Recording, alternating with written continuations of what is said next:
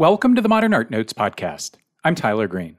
This week, Monique Verdin taped live at the Nasher Museum of Art at Duke University.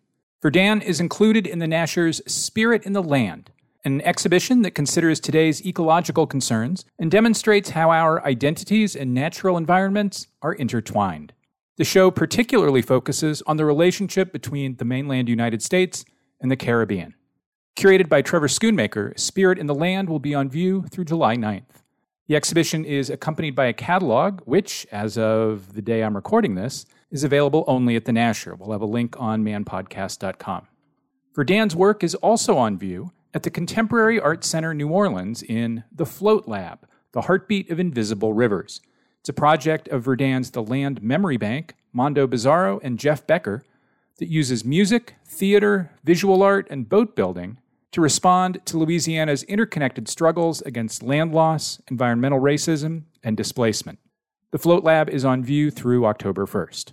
Verdin's photography, filmmaking, and collages most often examine how climate change and industry are impacting traditional lifeways in a part of South Louisiana bordered by the Atchafalaya and Mississippi rivers. Among her many exhibition credits is Prospect 4 in New Orleans. Quick note we'll have a trailer of My Louisiana Love, a film Verdin co produced, on the show page on manpodcast.com. Monique Verdin taped live at the Nasher after the break.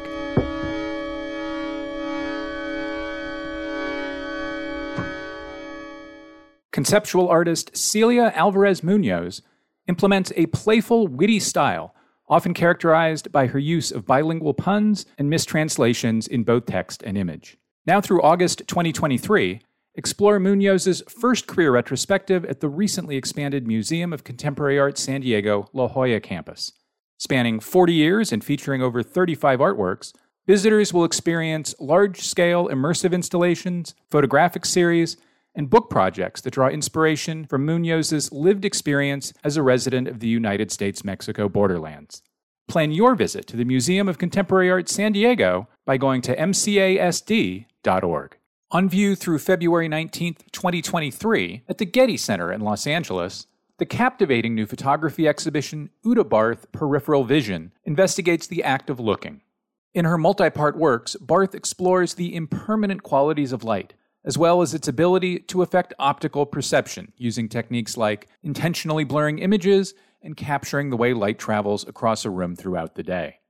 The exhibition traces Barth's 40 year career, from her early experimentations as a student to later studies of the eye's capabilities and the camera's role in helping an artist translate visual information into a photograph. Her most recent work is displayed here for the first time, a project commissioned in celebration of the Getty Center's 20th anniversary. Plan your visit and book free advance reservations today at getty.edu. As the Princeton University Art Museum constructs a new building, set to open in 2024, more than 100 works of American art from its collection are traveling the country in the exhibition Object Lessons in American Art, on view at the Georgia Museum of Art at the University of Georgia through May 14th. Spanning the 18th century to the present, Object Lessons features works of Euro American, African American, and Native American art and illustrates how fresh investigations and contemporary perspectives can inform and enrich its meaning. With these objects, the exhibition asks fundamental questions about artistic significance and how meaning changes across time, place, and context. Visit georgiamuseum.org for more information about the exhibition or visit athensga.com to plan a trip. The Hammer Museum in Los Angeles presents Bridget Riley Drawings from the Artist's Studio the most extensive exhibition dedicated exclusively to the artist's drawing practice. The exhibition covers the full range of Riley's career, from her student days in the late 1940s through her groundbreaking black and white optical works of the early 1960s to the innovative color studies she has undertaken from the late 60s to the present day. Bridget Riley Drawings from the Artist Studio is co organized by the Hammer Museum, the Art Institute of Chicago, and the Morgan Library and Museum. On view at the Hammer from February 4th through May 28th, 2023. Details at hammer.ucla.edu. Nasher Sculpture Center presents Mark di Suvero Steel Like Paper, an exhibition that explores the artist's six decades long career and monumental vision. Plan your visit to see more than 30 sculptures presented alongside rarely seen drawings. Get tickets at NasherSculptureCenter.org.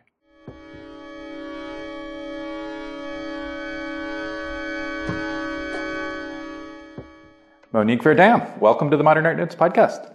Thanks so much for having me. I think the place to start is with geography, because your work is as much about a specific place as is the work of, say, William Christenberry or, or James Van Der Zee. Where are you from?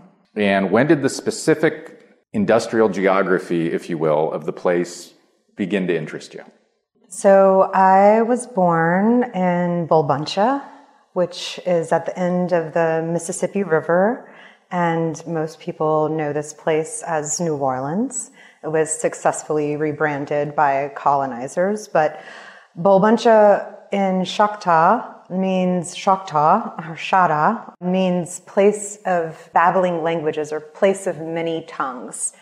And I actually learned this word in 2017 when the city was celebrating its 300 year anniversary. And I thought, wow, that makes a lot of sense. And it's way cooler than New Orleans. Um, and also to recognize that it's still living up to its name in that we welcome millions of visitors a year to this international port city. But home for me is really downriver from the city. It's in a place known as St. Bernard Parish, which a parish is a county. Uh, Louisiana is still operating under Napoleonic law, so we have things are different there. and, you know, if you think of the state of Louisiana as looking like a boot in the big toe, and my my mother's people are Creole, like some of the earliest colonizers into the Louisiana territory, going back to the company of John Law and the plantation systems. And my father's people are, are from the Houma Nation, and the territory that my grandparents come from is found between the Mississippi and the Atchafalaya rivers, which are actually the same river, they just split. And it's known as the Yakni Chitto, which means big country. I think of South Louisiana as a PowerPoint for the planet. It's you know, with the Atchafalaya and Mississippi River basins, it's one of the biggest basins on the planet. So a place where water is coming to be purified and continuing on its cycle, a place where life from the Gulf of Mexico comes into the womb of the wetlands to regenerate, place of migration, not only for people, but a major migratory flyway. So for me, though, the work that I've been doing, oh my gosh, over 20 years now, is really rooted to the stories from my Houma elders, and specifically my grandmother, Armentine Marie Billot Verdin, who's in a lot of my images. And the stories of her life and her way of life, and watching her live off of the land and live with the cycles and the seasons, and and also hearing stories of of essentially our land in this amazing magical wetland being stolen from our elders at the beginning of the 20th century when oil and gas was found. But I've come to realize that our struggle with land loss did not begin then. Of course, it's rooted to the times of uh, the French coming into our territory and claiming the high grounds, and we've been pushed and pushed and pushed to the ends of the of the bayous and are now facing some of the most rapid land loss on the planet. The statistic is that every 100 minutes, a football field is lost from our shores. So, uh, wrestling with both the stories of my elders and then also trying to make sense of, of how we got here. And I, I didn't use the language of climate change 20 years ago when I, when I first began doing the work. I was really inspired by my cousins who live in a place called Grand Bois, which means big woods, found in the Yakni Chitto, and their struggle and fight against these toxic waste pits, oil waste pits that are in a flood zone less than 2,000 feet from where my relatives live. So that was really the, the spark that kind of made me want to document to be able to, to stop it. I've learned a lot since then. and I'm still wrestling with, yeah, how we find sovereignty and, and how we're able to, to have safe places to live and breathe and grow food or harvest from the, the, the waters that are around us. You mentioned being your Houma and, and, and a former member indeed of, of the tribal council. Former still? Former, yes, I'm not really. I realized out politics was not my place. so, for some context, the, the United Houma Nation has about 19,000 registered members across six parishes or six counties in, in kind of the, the region between New Orleans and, and the Gulf. We've talked about colonizing powers a bit, but the Houma themselves, as, that, as I understand it, are the product of other peoples having been pushed into the land you just described. Yes, the modern Houma nation is it's mixed. Mixed not only with different indigenous peoples from the Gulf South, but also with a lot of French and, and Spanish. And as I was saying, Bulbancha, place of many languages, there have been waves of immigrants that have found their way to the Delta. And this territory that is in the Yaquni to remember that French and Spanish alliances with indigenous people was very different than relationships in the Northeast between English and, and indigenous folks. And from my understanding and, and the stories that have been told to us, there was in the late 1600s, I found this in records of Jesuit journals, of course. There was a principal village of Houma, or Uma, as it was said, just north of Baton Rouge, or it was known as Itihoma, Red Stick, which marked the hunting grounds between the Houma were to the north and the Bayogoula to the south. This site, present day, is known as Angola, Louisiana, which is where there's one of the largest penitentiaries on the planet. And at that time is when it really starts marking this migration further south.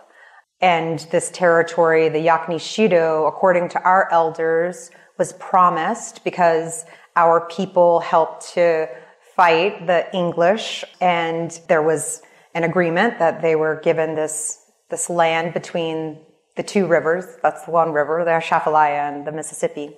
And that also was a place where indigenous people along the Gulf South were finding a safe place to retreat to there. In that, if you went west of the Mississippi, you're kind of outside of these territories of tension where you had Spanish and French and English powers that were trying to claim. And so Biloxi, Atakapa Ishak, Acolapissa, Chitimacha, Choctaw, Houma, and other nations, names that were never recorded in the historical record and, and those that have been erased, found safety there and, and alliances that helped for the survival of, of our people to today. The, the Houma have a relationship with the United States government that goes back to the Louisiana Purchase, which happened in 1803. And shortly thereafter, it's recorded in, in, in, the, in the history books that our elders met with Governor Claiborne petitioning for these land and water rights. And essentially, we have been denied those rights ever since and had to adapt. And part of that is this moving further and further south, in that after the Louisiana Purchase happened, all of these American planters really sugar planters were moving into the territory and taking the high ground. And yeah, we, we went deep into the wetlands where, you know, you're in the, you're in the, the bounty of the estuary. So had everything that we needed to survive. And of course, nobody wanted the swamplands, right? They wanted the high ground until black gold was found in the marshes. And, and then the, the removal from those territories began. So there's this story of colonization and forced migration and kind of a fifth wave of a colonization in, in industries activation, mobilization, and in the context of the United States project, the preference for industry over people. And so, with all that in, in, in my mind, as I've read interviews you've given over the years, I've noticed that you very often, of your own volition, before you're asked about it, raise the question of respect for the land, how much respect you have for an ever changing landscape, how much respect you have for this place. You've, you've been telling us about that. How would you describe or define your, your respect for place and how you migrate it into pictures and moving pictures? I want to start by saying that the water and the Mississippi River and the Gulf of Mexico and that interface of that kind of magical in between salt and fresh, and knowing that I'm of that. I, I didn't grow up in Pointe-aux-Chenes or Pointe-aux-Chiens, depend on, depending on who you ask. It's Point of the Oaks or Point of the Dog. But that's where my grandparents come from. And when I would go there as a young person to visit relatives, I it felt so familiar. And at a certain point, I realized it's like, oh, no, this place is in my DNA. I exist because this place has provided. And so that kind of kinship with that in between land and water, water land or land water, whatever it is, I, I appreciate that I know that it's not just one or the other.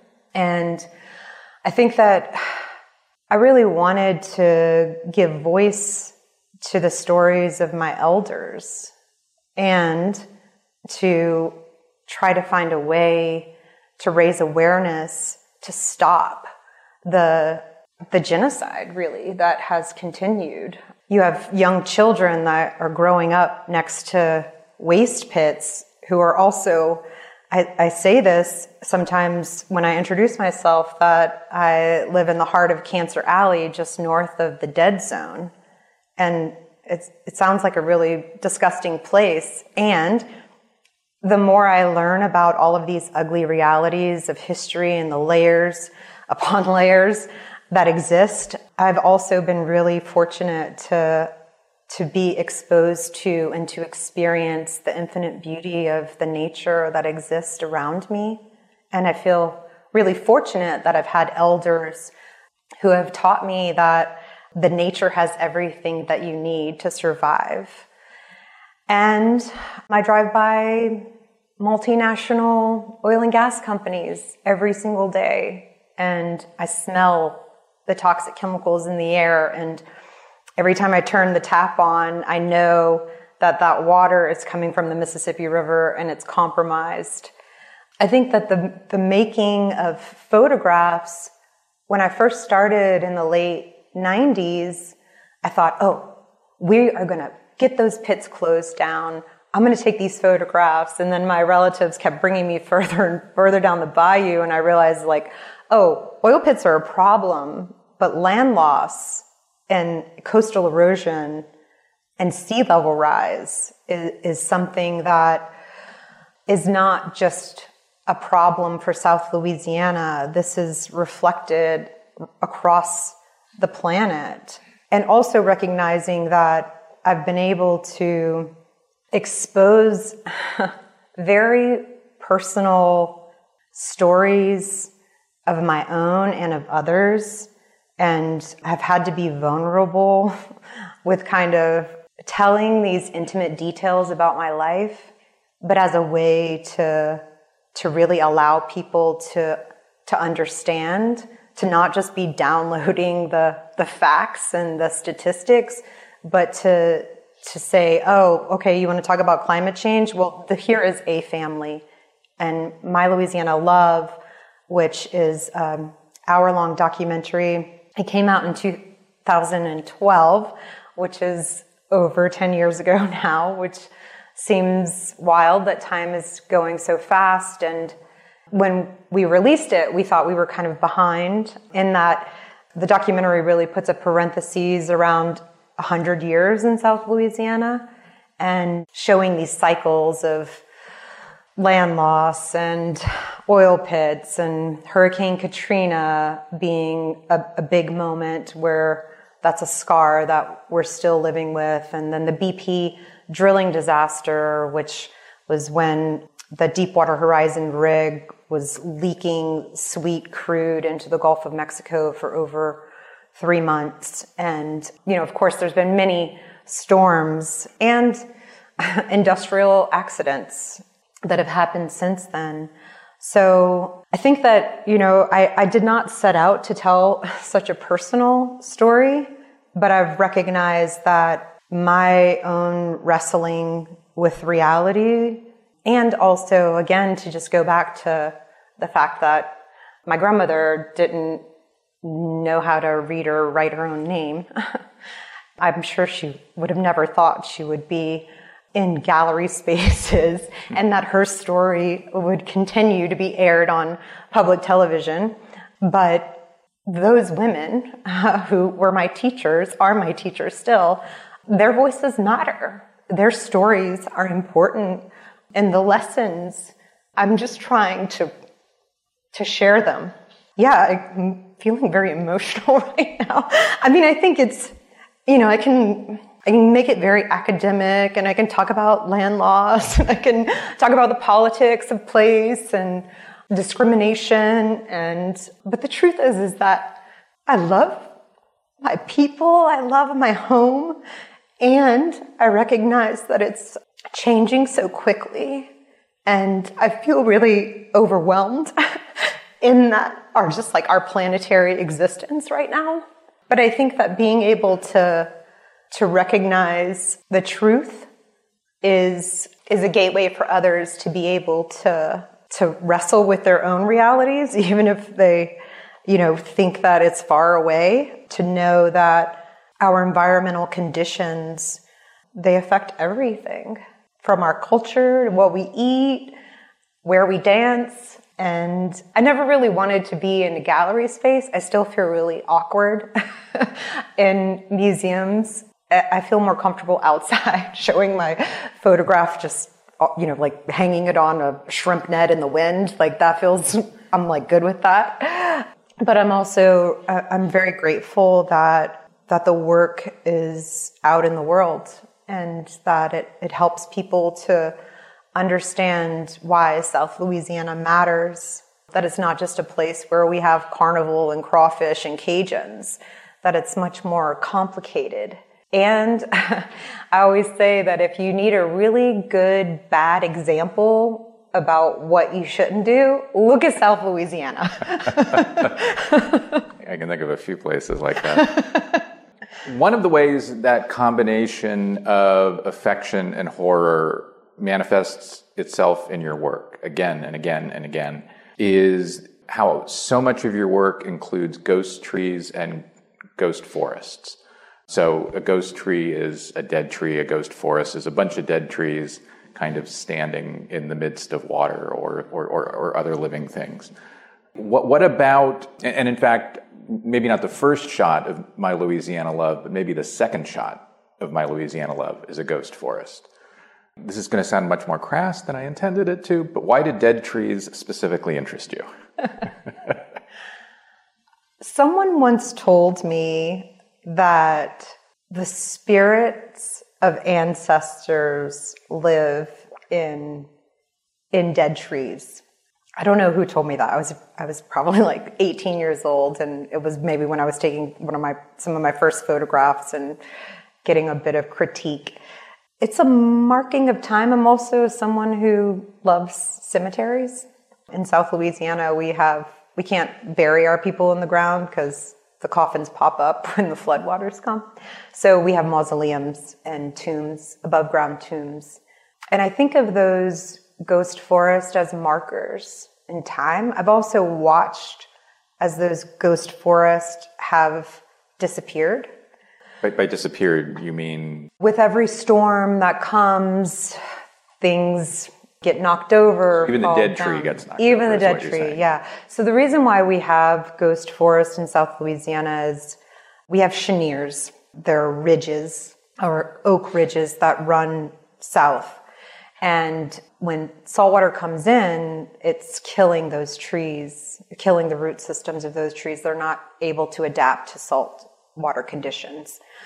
So I think it's a it's telling of time and to be with you know, even my father's generation of people who remembered those trees being alive. And and I never saw that, but now I know of places where I knew of trees being alive that have now become part of the ghost forest. And there's something really, I don't know, they're really, they're stoic in their like, they're like, I'm gone and I'm still here. Not sure. I mean, I think it, it's witnessing to, they're witnesses to land loss. And it's important that, that they're seen before they fall down and or before that land that they're holding on to even with their their dead bones disappears and that's the reality of South Louisiana is that we are going to continue to have forest that become ghost forest and we're having to choose what we hold on to and what we let go of at this point in time and that's communities and places and ways of life. As we're going through this kind of bottleneck of, of biodiversity on the planet disappearing, I think that the remnants of what were are good symbols for us to remember what could be.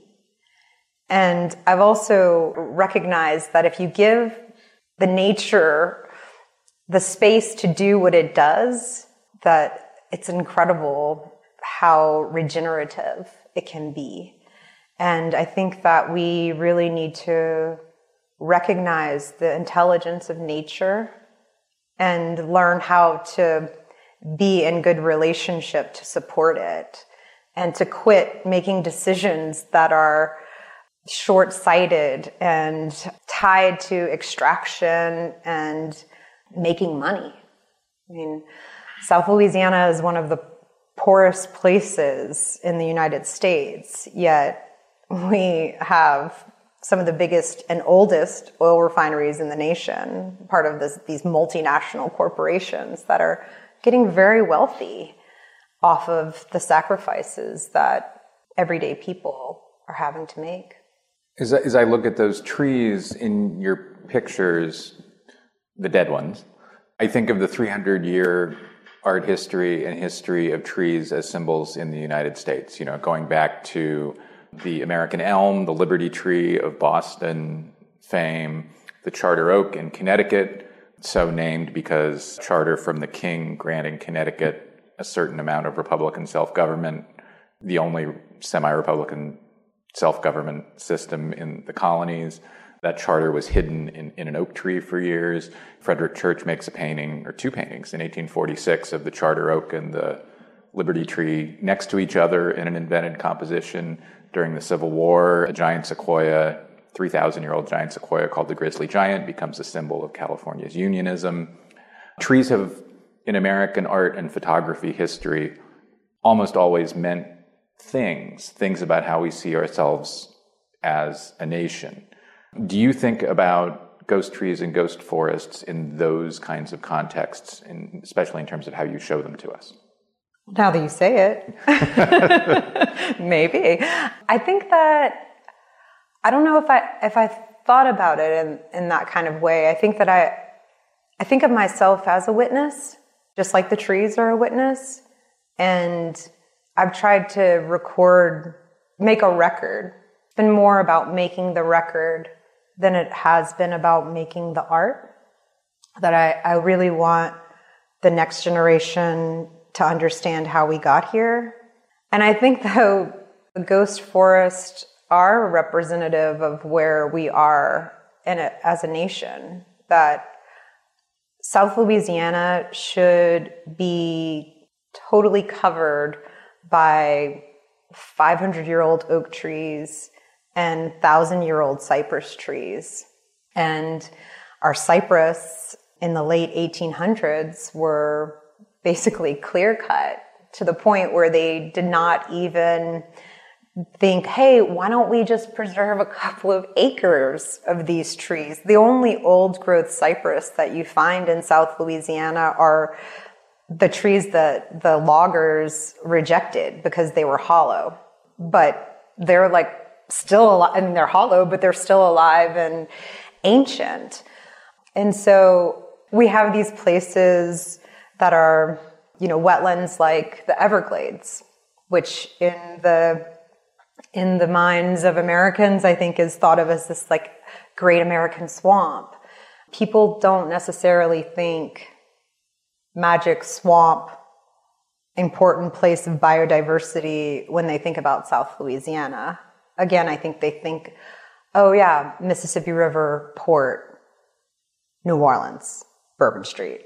Yeah, it's, I often, when I'm with visitors who've never been to Louisiana and I take them around and I do my little, sometimes, you know, disaster tour, like, oh, which feels really, it's heartbreaking to constantly be downloading the truth. But I think it also is really important for people to understand that so many pipelines, there's one that's right by my studio, which is connected all the way up to Boston and bringing natural gas and heating people's homes and yeah. There, there in lots of your pictures, there are markers of where the pipelines are. You know, you have, you have somebody standing and pointing, or, or two people standing. As you look at the picture, you see that little plastic thing sticking up the ground with a red dot on the top that says mm-hmm. gas pipeline. Speaking of those, of those, people in your pictures, so lots of photographers over the years have been drawn to the Cancer Alley area, Richard Misrach, for example. And very often in their bodies of work, we see industry, we see the river, we see plants, and that's about it.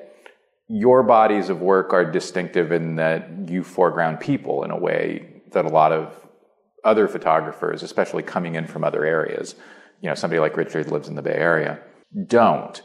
So that's fine. Richard's not a, Richard Misrach isn't, you know, I can't think of him ever taking pictures of people. But you've made the very opposite decision. Why is it important for you to have people in the work and a lot? They're my teachers. They've been my guides. They're the storytellers. I didn't realize when I was younger that I was only taking pictures of older people and younger people. I did not take pictures of my, of people my own age or from like 18 to 40 It's really hard to like wrap my head around. And someone asked me once, like, why, where, where are the people your age? And, uh, and I was like, oh, well, you know, we're, it's like that age is harder to make sense of. Um, also, the elders have a relationship with the land that I understand, as do young people. The people that are in my age group I think that we've been conditioned and have been compromised to believe that we have oil and gas or we have nothing. And so many of my relatives either work directly in oil and gas industry or in some way are adjacent to it. I think that being able to share the faces, yeah, I think that it's just like they are this place just as much as a photograph of of the wetlands, of healthy wetlands even. And and again, I think it goes back to trying to, even though it's not their voices, you see it in their faces, what they have survived. And for young people, I think it, it also is this, sometimes I feel like those images from 20 years ago, there's something a little bit haunting with the images of young, of the youth and I've watched those children now become adults and they have their own children. And I've also, in recent years, have pulled away from the camera and, you know, definitely doing artwork, but I think that my analysis of place has expanded. And I think that I also have had to put my own self out there with them. I wanted to like hide behind the camera and be the photographer. And in making my Louisiana love, the camera turned on me and just that vulnerability of, of allowing your picture to be taken and what you can share in a moment without saying any words is sacred.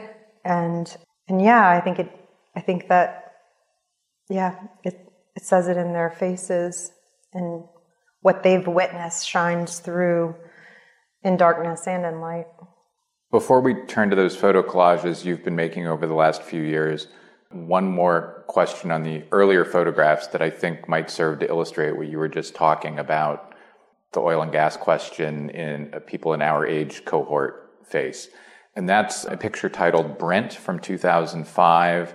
And it's a picture that suggests the questions people who grew up in the area face. And perhaps really more broadly, the ways lots of Americans have to consider their relationship to corporate America and corporate exploitation. Who is Brent, and what is kind of the question that's embedded in that picture? Brent is a cousin of mine, my father's first cousin's son. He is from Grand Bois, Louisiana, which is the place I was speaking of, where there are these toxic waste pits in a flood zone right near the community. And that photograph was taken, there was a little tropical storm that had come through, and I'd spent the night at my great aunt's house. And the next morning we woke up, and it was, there was something kind of magical about everything being flooded. And the kids were all playing in the water and running around and just being kids. And Brent, had found this. It's a shrimp box, which is when you're shrimping, you put your catch into an aluminum box. And he had gotten into the box and was just paddling around the yard. And he was just getting ready to graduate from high school at that time. I remember that morning being out with my camera and at first not thinking about the pits in the water and then realizing like, oh, if we're flooded here, the pits are flooded too, and all that material is like on the move. And I think that, you know, him being in that being in that box, which is I always say that the Houma sovereignty is tied to food security. Mm. And and then him paddling around, there was something just kind of like, how do we get out of here? Where are we going to go? What's how how are we going to float this boat like the, for the next generation and the adaptation of crawling in the box and you know I, I he's since left Grand Bois like many others and we're seeing now that as the storms increase in intensity and frequency the traditional communities where our Houma people have been living are slowly becoming empty. You know, it's those who have means are either moving further inland where they can be, you know, in big quotation marks, inside levee protection, protection in the big quotation marks. The, the Army Corps of Engineers actually do not call the, the levees levee protection systems. They call them risk reduction because they cannot promise protection. They can only reduce risk. But if you can live inside those levee walls, then you can get flood insurance. If you live outside, it's kind of like the medieval system. You know, if you're inside the walls, you're yeah. safe. If you're outside, you're on your own. And of course, everything is changing so quickly. Even commercial fishing is something that is you know, younger generations are not going into into those practices, which is kind of scary to think about when, uh, again, to think about food security being the pathway to sovereignty. And as people are moving further away from the bayou, you take them away from the bayou, you're taking them away from their place of business. It's a place of celebration, it's a place of family gatherings. And then moving them further inland where what they're between two impaired water bodies next to a Walmart You know, it's like that's kind of the migration patterns now are that people are either moving into cities or suburbs or out of state. And so when that happens, how how these networks, these these communities and generations of people who have been there for each other, seeing those kinds of networks breaking down, I've really witnessed that in a way that 20 years ago I would have never imagined. That picture that you were just discussing, by the way, is in the show here at the Nasher. About three or four years ago, you started making a series of photo collages that use United States Geological Survey maps, along with photographs you've made and material sourced from books and all kinds of whatnot, to, as you put it, reconstruct a history of the lower Mississippi River. And there are, I think, two or maybe three of those in the show here. I want to start asking about those by asking about your interest in the USGS maps, because across US history, maps have been primary tools of empire. Primary in the sense that after state funded or state backed or state violent atrocity or genocide moves through a region, maps were very often the very first extension of American imperial presence to that region in the parlance of genocide studies, they were really the, often the first imposition of a new national pattern on a subjugated people's land or place. So, what got you interested in using USGS maps? I love maps, even though they are the colonizer's tool. and I recognize that they are their own art form.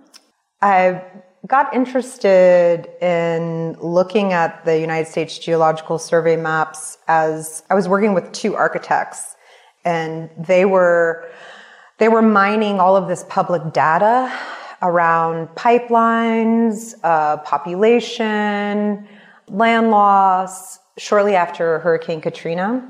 And so we were just in dialogue and they were the guys who were like, oh, well, you, you know, there's all of this public information, the United States Geological Survey. And for anybody who's interested, you can just Google it up and go to the archives that are open and you can go back as far as the record of the place is for the United States. Being that South Louisiana has been a place of interest for the US for a really long time, we have some of the maps that go furthest back to the late 1800s. And when I, I was just curious, because there are these squares of place, and over time they'll change the name of the of the map site. And I recognize that from they do them every I'm gonna say they do them every five to ten years, depending. And from map to map, things change. In the 1920 maps, I found in the Yakni Chitto, uh, earthen pyramid mound that's down Bayou Petit Caillou, which an uh, ancestor is said to have been buried on top of this mound that's over 1500 years old. And there are many of these mounds all along the Delta and all along the Mississippi watershed and beyond, of course. And in the 1920s, the, the U.S. Geological Survey marks it as an Indian mound. And then looking at a map from 2000, it's just simply cited as being a cemetery. And then also communities that were on maps and were places, those uh, territories have completely been erased from the 1920s to today. And that's happening more and more. And there's something with like when the United States Post Service pulls out, then a place kind of ceases to exist. And what also we've been seeing on the ground, not so much, I mean, it's in the maps too, but like community, like the community of Dulac, which is at the end of a bayou. And what was Dulac further south is now the marker for that place is being moved further north, where locals are like, no, that's not, that's not Dulac. I live in Grand Caillou or whatever, you know. So, so I think that it's just interesting how we define places of significance and how that changes over time. And I've been taking the maps and layering them. So I'll take a 1920 map, 20s map, and then layer it with a map from the 2000s and to be able to to then either my own photograph which is taken in the territory I'll then collage that digitally collage that on top or taking those maps and mining the commons and finding these historical images that are connected to these specific sites and layering you know there's a lot of these uh, historical images. They're stereograph images really. I know them well. I love them so much. Uh, i gotta give a huge shout out to the new york public library. They have such an incredible yeah um, i just love love being able to dive into you know this evidence of time and place. And so there are a lot of these stereographs of uh, plantations and and so then I'll I'll layer that into to you know to a map that's also showing where there's a you know, aluminum processing facility and recognizing that okay yes this isn't cotton but where this plant now sits there was a plantation there and also that those economies and that mentality that plantation mentality is still continuing. It just has taken a corporate form. One of the things that really jumps out about those collages to me is whether the materials from the 18th century or the 19th century or a recent photograph of yours, perhaps, or the maps, maps from different times, is that in individual images, in, you know, within the rectangle, there's a tremendous visual equality. Nothing is really prioritized or pulled out over anything else. All of the historicizing elements contest together without like your picking which one wins. I think that even happens in your book, Return to Yakni Chitto Houma Migration, which includes your pictures, but at the same size and often right next to your pictures are pictures from, say, the 1920s and 30s. So I presume, given that this strategy is consistent across multiple projects, that that's something you've thought through and found value in. I don't know if I have thought through it. I think that I try not to think too much when I'm making. I mean, I think a lot when I'm making things, but the collages with the maps has been really liberating in a way of of sitting and processing and sharing what I've learned over the years and also the questions that I still have and being able to kind of weave them together in new ways. I think that I recognize that what I've been able to expose to in a public way is part of this lineage that goes back to there are these beautiful photographs that Marion Post Wolcott took in, in St. Bernard Parish, just south of, of where my home base is. And in the 19, oh, it was, it was like the Farm Security yeah. Administration that she yeah. was at, which is awesome to think that she was, and also pretty radical that she was a woman by herself in South Louisiana at that time, you know, hanging out with trappers. And there's this film by Robert Flaherty the father of documentary filmmaking, which, of course, many of his documentaries were staged.